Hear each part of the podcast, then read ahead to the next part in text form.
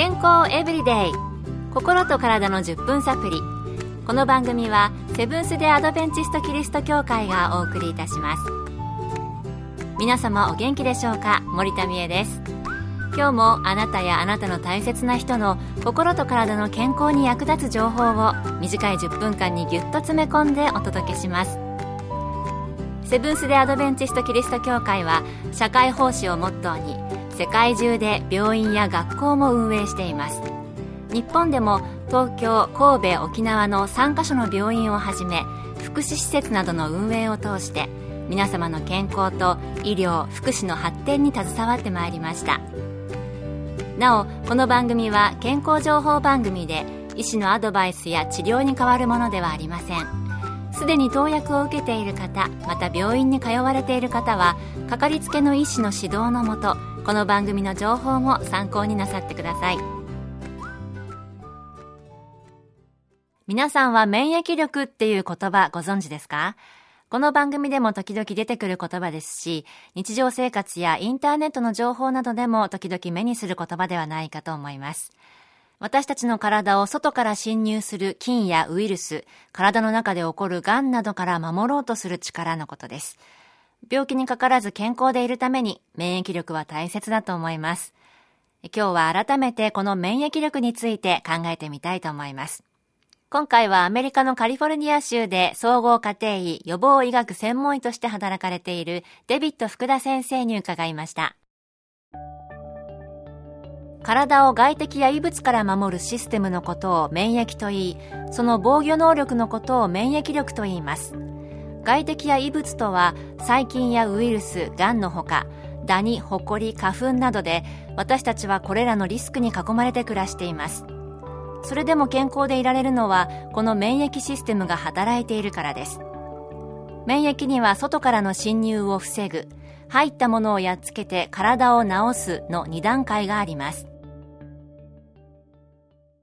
免疫は外からの侵入を防ぐそして入ったものをやっつける働きをしているんですね。それでは免疫が下がるとどのような症状が出てくるのでしょうか？福田先生にお聞きしました。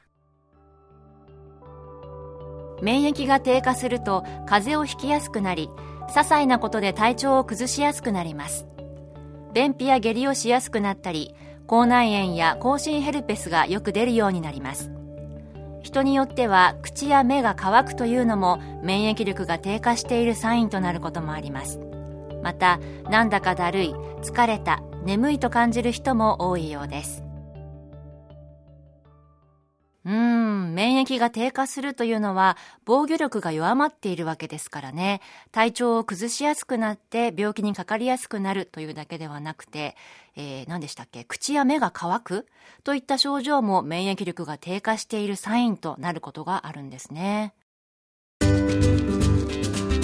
健康エブリデイ。心と体の10分サプリ。この番組はセブンス・デ・アドベンチスト・キリスト教会がお送りしています。今日は免疫力について、カリフォルニア州の予防医学専門医、また総合家庭医のデビット福田先生のお話をご紹介しています。先ほどは免疫力低下の症状などについてお送りしましたが、この免疫力が下がってしまう要因にはどんなものがあるのでしょうか？福田先生にお聞きしました。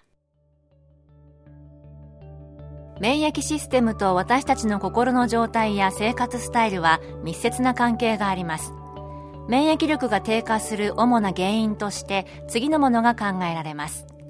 1、睡眠不足。睡眠が不足すると睡眠に関わるホルモンが十分に分泌されず、活性酸素が過剰に増えます。つまり体の錆がひどくなります。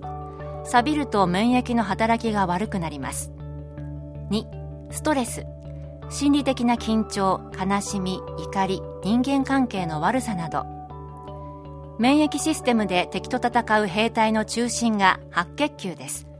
ストレスを感じると白血球の中の下流球とリンパ球の割合が変わってしまいます。本来は昼間は素早く細菌やウイルスを食べてくれる下流球の出番が多く日没後は食べ物と一緒に入ってくるウイルスに強いリンパ球が増えるようになっています。3野菜不足やタンパク質の不足栄養の偏り。タンパク質は免疫細胞の材料になります。また食物繊維を含む野菜は免疫機能に欠かせないものです。必要な栄養素が不足すると免疫力低下の原因になります。4運動不足。運動不足も免疫細胞の機能低下につながると考えられています。一方フットボール選手やマラソン選手など運動強度が強すぎる場合にも免疫力が低下すると言われています。5加齢による低下。免疫力は30代をピークに低下します。また妊婦と乳幼児も免疫力という意味ではハイリスクグループです。免疫力低下の要因いろいろあるんですね。